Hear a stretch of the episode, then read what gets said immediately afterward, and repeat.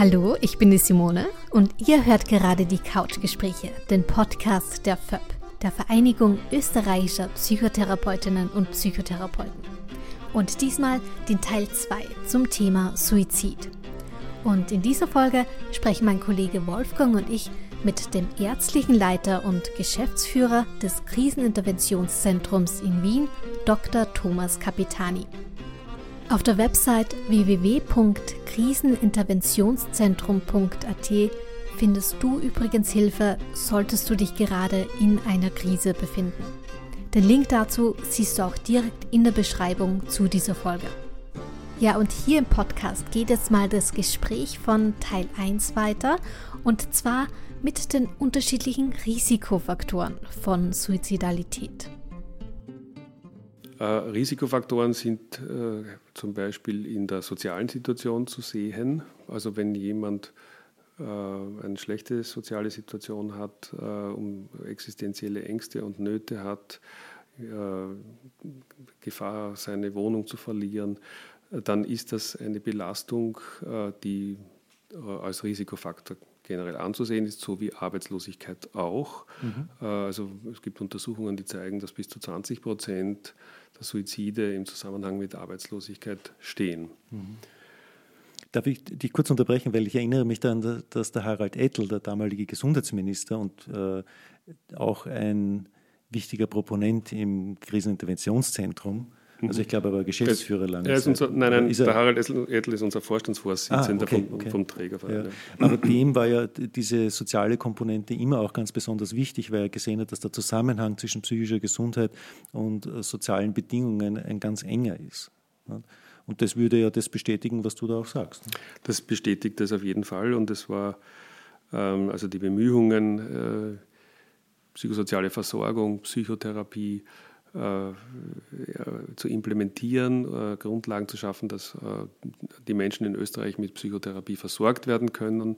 Äh, gerade auch äh, aus, einer, aus einer sozialen Sicht ein sehr wichtiges Anliegen, und da ist es nach wie vor ein wichtiges Anliegen, dass äh, kassenfinanzierte Psychotherapie äh, für, für alle Menschen, die es brauchen in Österreich, umgesetzt werden kann. Da haben wir positive Signale vom aktuellen und auch schon vom vorigen Gesundheitsminister gehört. Da gibt es jetzt wirklich Bemühungen, deutliche Bemühungen in der Politik, die sehr zu begrüßen sind. Und der Ausbau der psychotherapeutischen und psychosozialen Versorgung ist gerade auch, das sage ich nur kurz, im Zusammenhang mit dem Thema des assistierten Suizids mhm. ein wichtiges. Mhm. Wir waren bei den Risikofaktoren. Entschuldigung, ja, ich habe dich unterbrochen. Das, das Vorliegen einer psychiatrischen Erkrankung mhm. ist ein äh, bekannter Risikofaktor. Ähm, das vor, das, eine leichte Verfügbarkeit von Suizidmitteln ist äh, äh, zu berücksichtigen als Risikofaktor. Äh, Menschen, die äh, leicht Schuss, Zugang zu Schusswaffen haben, haben ein höheres äh, Suizidrisiko. Äh, auch Berufs- entsprechende Berufsgruppen haben auch damit im Zusammenhang ein erhöhtes Suizidrisiko zum Beispiel. Ähm, weitere Risikofaktoren sind, wenn schon einmal ein Suizidversuch stattgefunden hat, erhö- das ist ein starker Risikofaktor, das erhöht das Ris- Suizidrisiko erheblich, und äh, dann zum Beispiel eben eine äh, Anamnese von Suiziden, Das in der, in der, in der Familiengeschichte. Ja, Thomas, du hast die ähm, psychiatrischen Erkrankungen angesprochen ähm, als Risikofaktor. Ich glaube, das ist auch ganz wesentlich zu erwähnen. Welche psychiatrischen Krankheiten sind da ganz besonders im Fokus der Aufmerksamkeit? Besonders im Fokus der Aufmerksamkeit ist die Depression äh, als äh, häufige psychiatrische mhm. Erkrankung und mit einem äh, doch äh, zwanzigfach erhöhtem Suizidrisiko. Mhm. Wenn die Depression unbehandelt ist, rezidivierend chronisch, erhöht sich dieses Suizidrisiko noch weiter. Mhm. Ähm, auch ein hohes Suizidrisiko haben Suchterkrankungen. Also wir, das ist äh, bekannt, dass alkoholabhängige Menschen ein höheres Suizidrisiko haben. Äh, das ist häufiger im Fokus, weil ja Alkoholabhängigkeit auch ein häufiges Problem ist in der Gesellschaft. Ähm, aber Drogenerkrankungen, also Drogenabhängigkeit oder gar die Kombination von verschiedenen mhm. Süchten äh, haben noch, ein, ein, noch einmal hö- wesentlich höheres Suizidrisiko, vierzehnfach erhöhtes Suizidrisiko, Polytoxikomanie sogar um den Faktor dreißig, vierzig. Also da ist das, die Gefahr dann sehr groß. Wobei, wie wird denn das unterschieden? Ich stelle mir das manchmal recht schwierig vor, weil ja die verschiedenen Substanzen, wie zum Beispiel Heroin oder so oder Morphine, per se ja ein Risiko bergen, dass man an einem Atemstillstand stirbt. Okay. Ja, gerade bei den, bei den Heroinabhängigen und äh, bei den Suchterkrankungen gibt es natürlich eine hohe Dunkelziffer, mhm. weil Überdosierungen äh, ungewollt geschehen können, aber ganz bestimmt sehr oft auch als Suizidmethode gewählt werden und nicht immer lässt sich das sicher feststellen, was es war. Mhm. Was mich jetzt auch wundert, weil du die Depression genannt hast, ich meine, die Depression ist natürlich selbstverständlich ein Suizidrisikofaktor, das ist eh klar, aber inzwischen gibt es ja doch sehr viele therapeutische Möglichkeiten eigentlich und dennoch ähm, ist das ein Thema. Naja, die Depression äh, an sich ähm, hat ja als, äh, als Inhalt eine negative äh, Einengung äh, im gedanklichen als auch im emotionalen Bereich, ähm, ein, äh, im Bereich des Selbstwerts. Also Menschen erleben sich sehr negativ, äh, beurteilen sich negativ und das Dieses, dieses, äh, dieser negative Selbstwert führt dann sehr rasch auch dazu, dass das Leben nicht mehr als wertvoll empfunden wird oder dass sie für sich das Gefühl haben, sie wollen von, aus dem Leben verschwinden.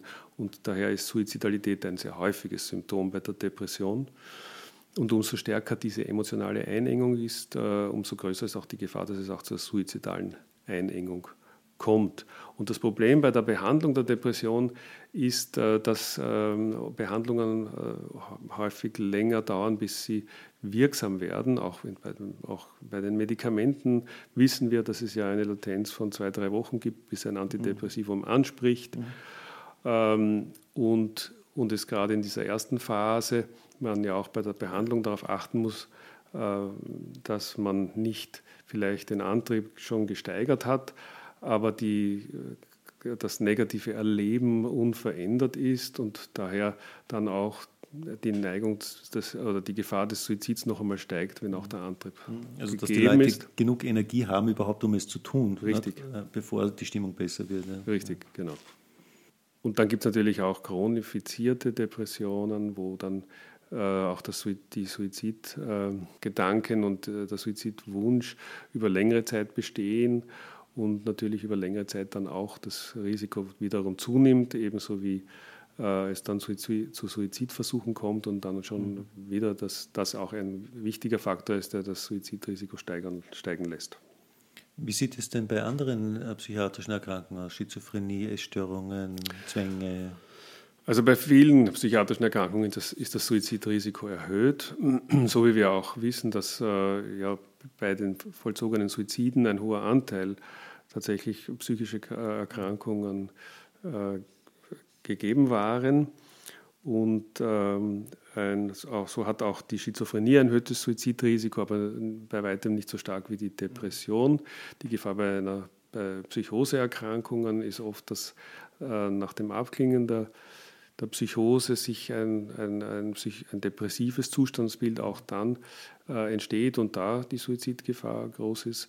Aber es ge- besteht natürlich auch die Gefahr, dass aus einer psychotischen Exazerbation, einer paranoiden äh, Exazerbation, äh, dem Erleben von, von unerträglichen Stimmen, äh, dass sie, äh, es zu einem Suizid kommen kann. Auch ein erhöhtes, äh, deutlicher erhöhtes Suizidrisiko haben Essstörungen. Mhm.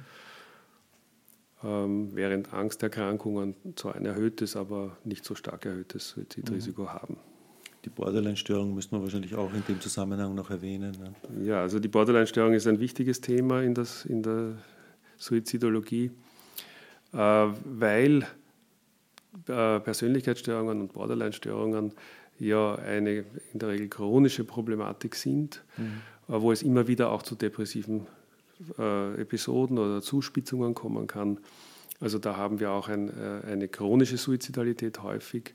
Und gerade in der Borderline-Persönlichkeitsstörung ist es ja oft das Ringen mit dem Therapeuten oder mit, um Beziehungen, äh, die, äh, die Angst äh, vor Trennung, vor Verlust, die dann ähm, ein verstärktes suizidales Erleben äh, und, äh, bedingen und wo Menschen dann also auch das sehr stark natürlich auch kommunizieren können unter Umständen. Wir wissen ja, bei, den, bei der Suizidalität äh, in, äh, spielt ja das gerade auch als, als Thema in Beziehungen oft eine wichtige Rolle, auch in therapeutischen Beziehungen. Und es, es, wir unterscheiden hier eher eine manipulative äh, Suizidalität, ähm, wenn, wenn eben das zum Thema gemacht wird, weil da die Angst besteht, dass mich sonst die, mein Partner verlässt, mhm. ähm, während wir hier auch wieder eine resignative Suizidalität abgrenzen, wenn Menschen dann beginnen, sich zurückzuziehen. Der Jürgen Kind ähm, hat ja da unterschieden in seiner Beschreibung der Dynamik der Suizidalität, dass, dass es hier so eher eine interaktionsreiche Form gibt, die man auch als manipulative Form beschreiben kann, wo die Suizidalität in der Beziehung ähm, dafür äh, dient, äh, zu versuchen, in die Beziehung zu halten, aus, äh, während in der resignativen Form eher dann äh, so der Rückzug, im, im Rückzug ein, ein sich aufgeben und auch ein Aufgeben der Beziehung geschieht. Mhm. Und die Gefahr in dieser Konstellation ist, dass man das möglicherweise übersieht. Mhm. Ähm, also wenn wir merken, dass unsere Klienten still werden, in der Beziehung nicht mehr gut erreicht werden können, wenn man das Gefühl hat, emotional ist die Kommunikation verändert, dann sollte man sich da immer Gedanken machen. Mhm. Ähm, zu diesem Manu- Manipulativen kommt es auch vor, dass zum Beispiel ähm, Menschen kommen mit einem Angehörigen, der eben vorgibt, ähm, an Suizid zu denken, aber das eigentlich gar nicht vorhat, sondern das wirklich nur nutzt, um irgendwelche Vorteile daraus zu ziehen? Natürlich ist das denkbar. Ähm, das ist aber eher die Ausnahme, was das uns häufig beschäftigt, beschäftigt uns nicht häufig. Man muss hier auch, das gehört hier auch zu, äh, zu einer gefährlichen äh, Meinung, dass jemand, der über Suizidalität spricht, sich eh nicht das Leben nehmen wird. Das stimmt nicht. Suizidankündigungen sind häufig, bevor es zu einem Suizid kommt, und müssen ernst genommen werden in jedem Fall. Ganz wichtig, absolut, mhm. ja. Also immer drüber sprechen und schauen, wo man Hilfe bekommt. Richtig. Wie schaut das eigentlich aus? Also ähm, wenn ich jetzt suizidale Gedanken habe und trotzdem noch die, die Kraft finde, mir Hilfe zu suchen, ähm, wie schaut das dann aus? Also wie hilft zum Beispiel das Kriseninterventionszentrum? Also das Wesentliche äh, für Menschen, die Suizidgedanken haben, ist, dass sie ein, zunächst einmal ein Gesprächsangebot bekommen, dass sie ein Angebot haben, wo sie überhaupt einmal ähm, sich aussprechen können über ihren Zustand, über ihre Belastung und auch über ihre Suizidgedanken. Das ist für die Menschen nicht immer so leicht. Das Thema ist äh, tabuisiert. Ähm, es gibt oft Beschämung da, darüber, dass man jetzt äh, gar daran denkt, sich das Leben zu nehmen. Äh, manchmal auch moralische äh, Probleme, die einen daran hindern, das jetzt so einfach auszusprechen. Darum ist es so wichtig, erstens dieses Gespräch anzubieten und aktiv auch danach zu fragen und dann auch ähm, zu zeigen, dass man verstehen will, Warum, es, warum jemand so sehr in Not ist und, und worunter er leidet, und ihm auch verständlich zu machen, dass Suizidgedanken etwas sind, was in Krisen vorkommen können oder auch häufig bei Menschen vorkommen, die in eine schwere Krise geraten, und dass es nichts Abnormales ist. Suizid, Suizidalität und Suizidgedanken sind nicht primär als ein pathologischer Zustand anzusehen, sondern als eine Reaktion, die in der Regel auch verstanden werden kann, wenn man versteht, was der Hintergrund ist und warum und wie diese Gedanken entstanden sind oder diese, dem zugrunde ja in der Regel eine Ausweglosigkeit äh, entspricht, dass jemand äh, mit einer großen Belastung oder vielen Belastungen und Problemen keinen Ausweg mehr für sich sieht, dann, äh, dann kommt der Gedanke an den Suizid als einen möglichen Ausweg. Auch zu den, äh, ein, äh, ein wichtiger Risikofaktor ist auch das Alter. Wir wissen, dass äh, das, die, die Suizidrate mit dem Alter zunimmt und das ganz besonders bei Männern, wo im hohen Alter die Suizidrate sich vervielfacht. Äh, also auf über hundert pro hunderttausend Einwohner ansteigt, äh, besonders bei m, alten Männern, die dann auch äh, alleine und einsam und eher isoliert leben. Das also Einsamkeit und Isolation ist ein weiterer Risikofaktor, der hier eine Rolle spielt. Das wollte ich jetzt noch ergänzen. Mhm. Ja, ich denke, das ist auch wichtig. Ich äh, habe auch äh, gehört und gelesen, dass äh, gerade jetzt die Jahreszeit, Frühjahr, Frühsommer, mhm. ein Risikofaktor ist. Das, wenn, auf der Suche nach, ob es irgendwo Suizidhäufungen äh, gibt, im, äh, jahreszeitlich, da hat sich herausgestellt, dass das Frühjahr am ersten äh, da, da hineinfällt. Und es sind wohl ähm, Veränderungen, die sich im Jahresverlauf ergeben, die hier auch, äh, die auch den Körper fordern. Also wir spüren ja den Übergang, ähm, Übergänge oft dann auch mit körperlichen Reaktionen. Es gibt hormonelle Umstellungen et cetera. Und hier gibt es offensichtlich eine höhere Labilität mhm. für psychische Beeinträchtigung oder psychische Labilität eben. Ich habe mir das ein bisschen so erklärt, auch dass im Herbst oder im Winter die Leute das gar nicht so mitkriegen, wie es den anderen geht und man gar keine Vergleichsmöglichkeiten hat. Und im Frühsommer oder im Frühjahr, wenn dann die Liebespärchen draußen herumstehen, heuer eh nicht so, aber sonst, äh, dass, dass dann diese Diskrepanz auch so sichtbar wird. Nicht? Also wie geht's mir, wie geht's den anderen? Ja. Ich komme nicht raus aus dem Zustand. Ja, ja, also es gibt natürlich auch die Situation, wo wo die Konfrontation mit, mit, äh, mit eigenen äh, Schwächen oder äh, man äh, eine Situation als Mangel erlebt, dass man, und man wird da deutlicher darauf hingewiesen, mhm. dass das dann auch eine depressive Reaktion und auch eine suizidale Reaktion nach sich ziehen kann. Ein äh, Beispiel ist ja, zum Be- ist ja auch so besondere äh, Feiertage im Jahr, also wo man sich sagt, naja, Weihnachten, nicht mhm. Neujahr, mhm. sind das dann die Tage, wo viele Suizide geschehen. Ähm, das, das ist nicht der Fall. Da gibt es immer noch natürlich den Versuch zu schauen, für sich einmal das mhm. gut zu gestalten, aber oft in den Tagen oder in der Zeit danach mhm. nehmen, kommt es dann eher zu Suizidzunahme oder zu, zu Krisen, wo Menschen dann rückblickend also auch meistens halt ihre Isolation realisieren oder, oder unauflösbare Konfliktsituationen. Mhm. Ähm, kommen wir zum assistierten Suizid. Ähm, äh, ich verstehe das ja auch, also da gibt es ja verschiedene Player auch in diesem Bereich, die hier verschiedene Rollen haben, verschiedene Positionen einnehmen. Es gibt die Palliativmedizin, die eigentlich eher eine sehr skeptische äh, Haltung hat gegenüber diesem assistierten Suizid, die eher darauf drängt, dass man palliativmedizinische Maßnahmen ausschöpft, dass man rechtzeitig versucht, Leidenszustände zu verbessern, um das zu verhindern. Ähm, andere, es gibt eine Gesellschaft, eine österreichische Gesellschaft, die das sehr unterstützt, dass äh, Menschen, die den freien Willen haben, auch aus dem Leben scheiden zu dürfen. Wie ist denn da die Position des Kriseninterventionszentrums? Also ein wichtiger Ansatz im Umgang mit dem assistierten Suizid ist zu unterscheiden, dass es hier unterschiedliche Gruppen, äh, Zielgruppen gibt, für die der assistierte Suizid in Frage kommt oder kommen könnte.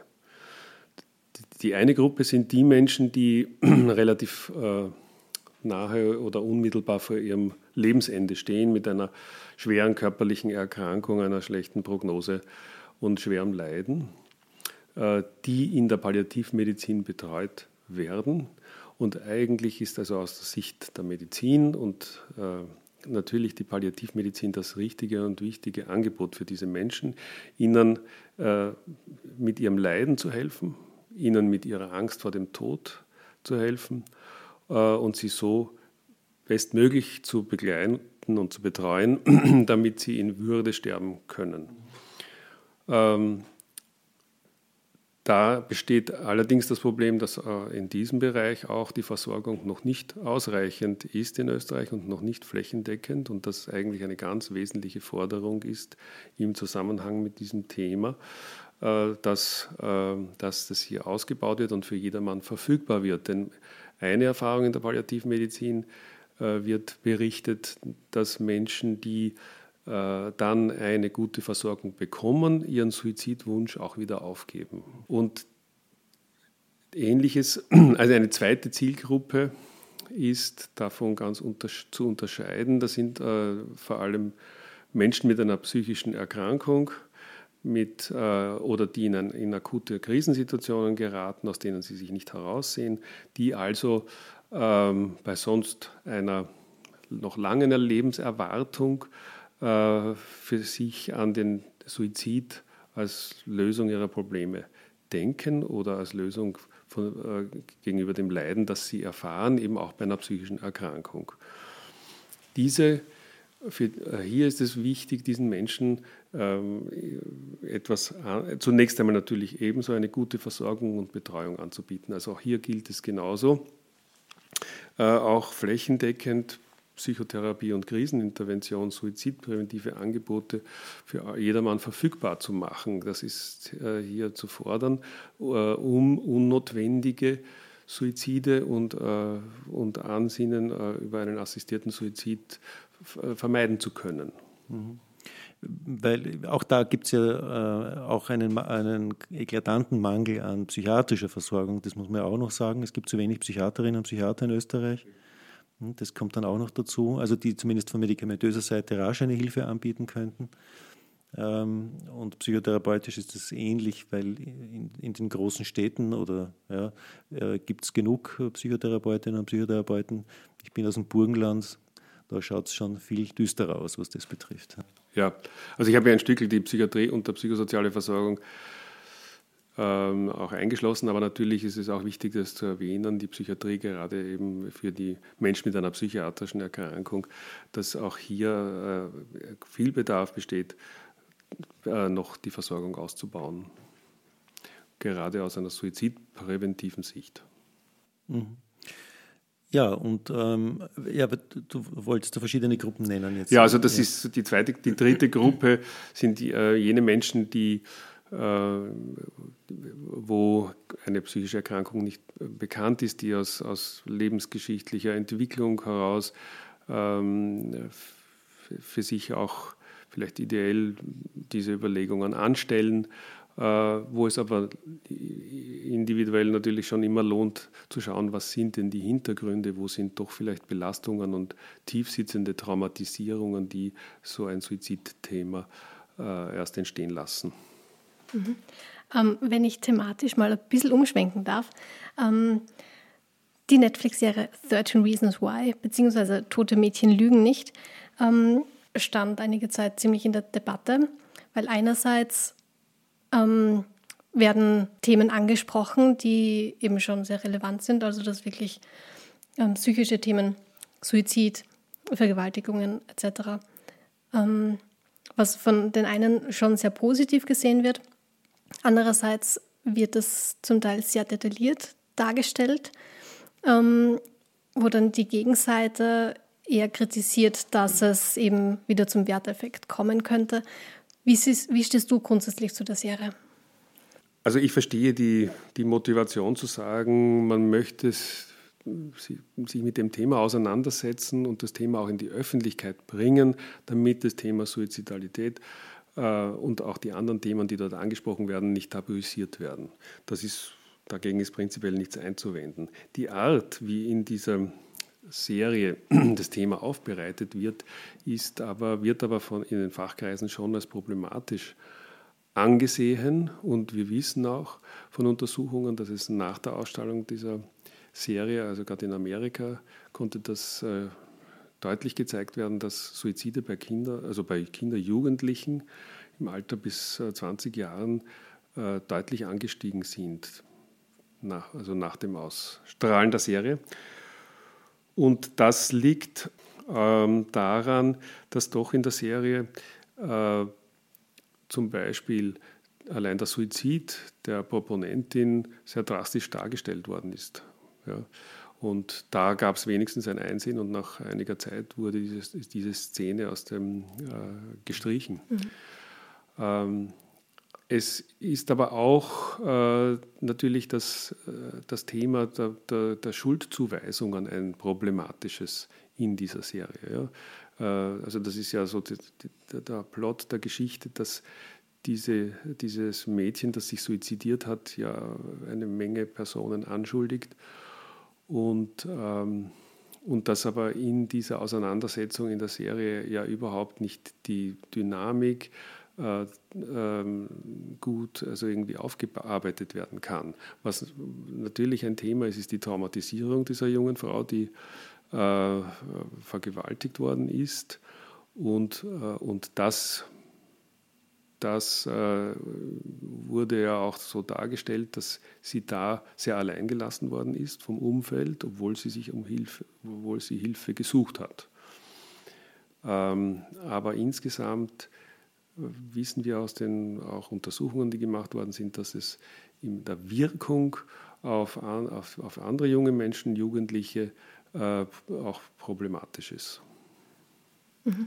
Um Eben, du sagst selbst, sie hat sich Hilfe gesucht, also auch in der Schule hatte sie ja ähm, den Ansprechpartner, ich habe gerade vergessen, wie der, wie der geheißen hat. Ähm, würdest du sagen, wie schaut es also in Österreich aus? Gibt es da überhaupt genug Personal? Gibt es da Ansprechpartner in den Schulen für Kinder und Jugendliche, denen es so schlecht geht? Also das ist nicht mein Fachgebiet, sage ich gleich dazu, mhm. sodass ich die Zahlen hier nicht gut kenne, jetzt bei den Schülern und im Jugendbereich. Aber, aber es, wird, es, es gibt ein großes Bemühen, die Situation hier auszubauen. Es gibt Angebote in den Schulen, es gibt auch präventive Programme, die hier sich darum bemühen, und zwar ausgehend von der Suchtprävention genauso wie auch von der Suizidprävention, äh, Kindern und jungen Menschen hier rechtzeitig Hilfe anzubieten. Da gibt es verschiedene Zugänge. Äh, das eine ist, ist Lehrer zu schulen, sodass sie in ihrer Aufmerksamkeit rascher wahrnehmen, wenn, wenn ein Kind äh, oder ein Jugendlicher Probleme hat und sie dabei zu schulen, wie sie damit umgehen können. Äh, es gibt äh, Programme, die so ein Buddy-System etablieren, wo also Mitschüler geschult werden als Ansprechpersonen. Es gibt Bewusstseinsbildung in die Richtung.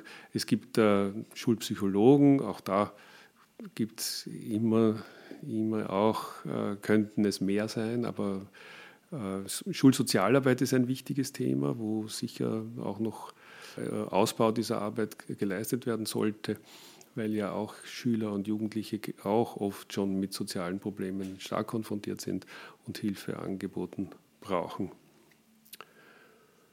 Ähm, ein wichtiger Teil in der Suizidprävention ist auch die ähm, Reduktion von Suizidmitteln, ähm, äh, Hotspots, Suizid-Hotspots zu schützen, eben äh, Hochhäuser, Äh, Orte, wo, wo Menschen besonders häufig äh, Suizid begehen.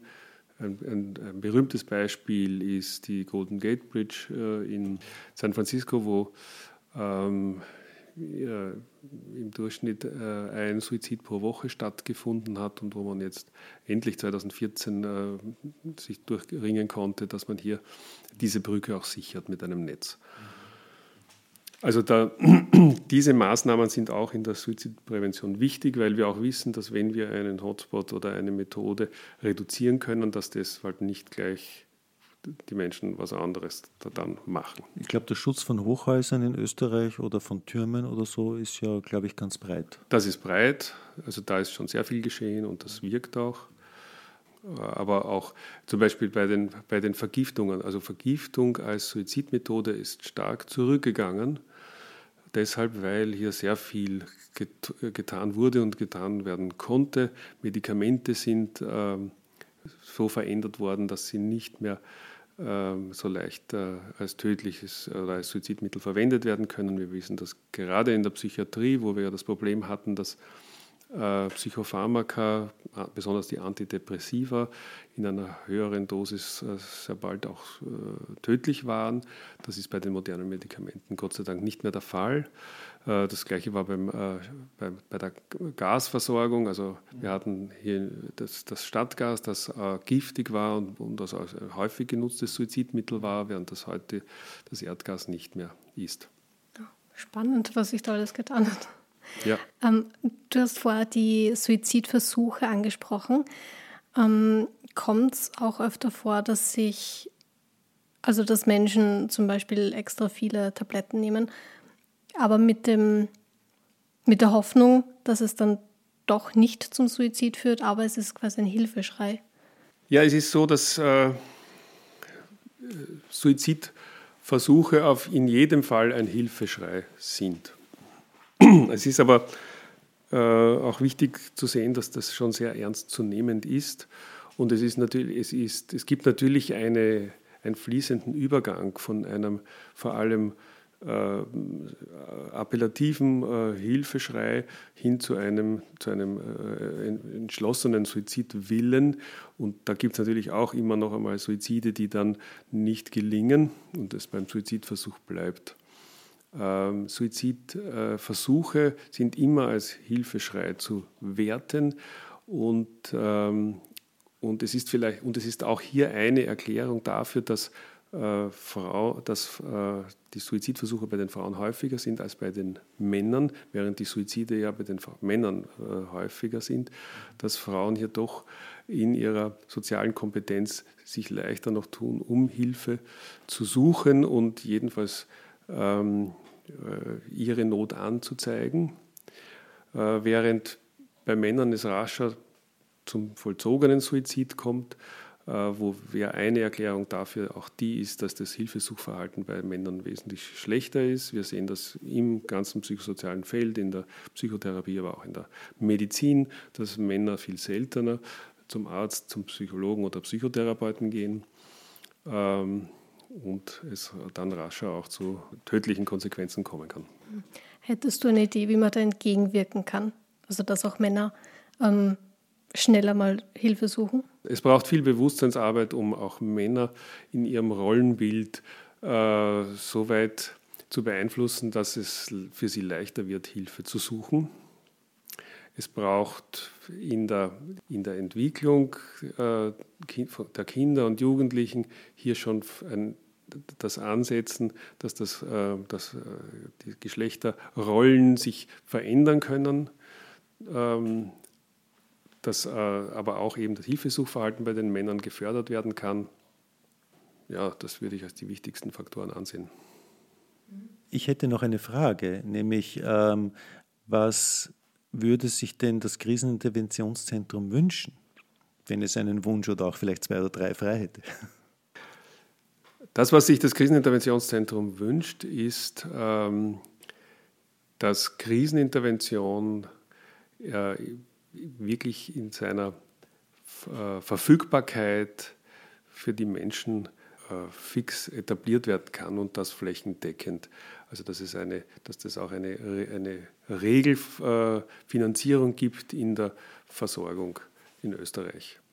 Weil das Entscheidende an Krisenintervention und das Entscheidende in der Suizidprävention ist, dass Menschen sehr rasch und niederschwellig ein Angebot bekommen. Das heißt, dass, dass ihnen keine Kosten entstehen, dass sie rasch und zu jeder Zeit möglichst eine Anlaufstelle haben, wo sie Krisenhilfe bekommen und auch rasch eine Stelle haben, wo sie auch persönlich zu äh, auch weiterführenden Gesprächen kommen können. Da ist ja, abgesehen vom Kriseninterventionszentrum, auch beispielsweise die Kummernummer zu nennen, denke ich. Also sehr niederschwellige Einrichtungen, die äh, mal rasch zumindest ein Gespräch anbieten oder dann vielleicht auch die Einladung zu kommen. Ist das... Ja, also die, äh, die erste Anlaufstelle sind oft äh, telefonische Hotlines, wie die Kummernummer. Auch die Telefonseelsorge ist hier zu nennen, äh, die ja äh, eigentlich auch aus der Suizidprävention entstanden ist oder hier eine wichtige Wurzel hat. Äh, es ist äh, äh, psychiatrische Hotlines eine wichtige Anlaufstelle oder Hotlines äh, der Krisenintervention, wie das Kriseninterventionszentrum ja auch am Telefon Krisenintervention betreibt. Ähm, das Wichtige ist aber darüber hinaus dann auch, äh, Angebote zu haben oder vermitteln zu können, wo, wo Menschen dann sehr rasch im Kriseninterventionszentrum bereits am selben Tag ein persönliches Gespräch erhalten können oder, oder in ein, zwei, in den nächsten Tagen sehr rasch eine Anlaufstelle haben, wo sie also persönlich auch Hilfe erfahren. Ich glaube, mittlerweile gibt es ja auch die Möglichkeit, dass man das per Chat macht, also dass man nicht mal mehr anrufen muss, weil gerade die jungen Leute haben halt oft Probleme und schreiben lieber als zu telefonieren. Und das bietet das Kriseninterventionszentrum ja, glaube ich, auch an, oder? Ja, eine, ein Online-Angebot der Krisenhilfe ist ein wichtiges Mittel, gerade für junge Menschen. Das wird zunehmend gefragt und in Anspruch genommen. Im Kriseninterventionszentrum haben wir eine E-Mail-Beratung, wo Menschen über ein Serversystem, also auch anonym und geschützt, hier ihre Problematik darstellen können und Hilfe erhalten. Es gibt auch Chat-Angebote, zum Beispiel bei der Telefonseelsorge, und auch das wird gerade auch mit dem Thema Suizidalität gut in Anspruch genommen. Im Kriseninterventionszentrum sehen wir bei der E-Mail-Beratung einen wesentlich höheren Anteil an Menschen mit einer Suizidgefährdung. Also wo deutlich wird, dass dieses Medium auch aufgrund seiner Anonymität noch einmal besonders niederschwellig ist und wirklich den Menschen dadurch auch möglich wird, hier ihre schlimmen Sorgen und Nöte mitzuteilen. Hast du da eine, einen Link, irgendeine Adresse? Also die E-Mail-Beratung ist über w w w punkt kriseninterventionszentrum punkt a t direkt erreichbar. Okay, wir werden dann sicher noch die, ein paar Links in den, mhm. in, in den Podcast stellen. Nämlich. Genau, also steht dann in der Beschreibung drin.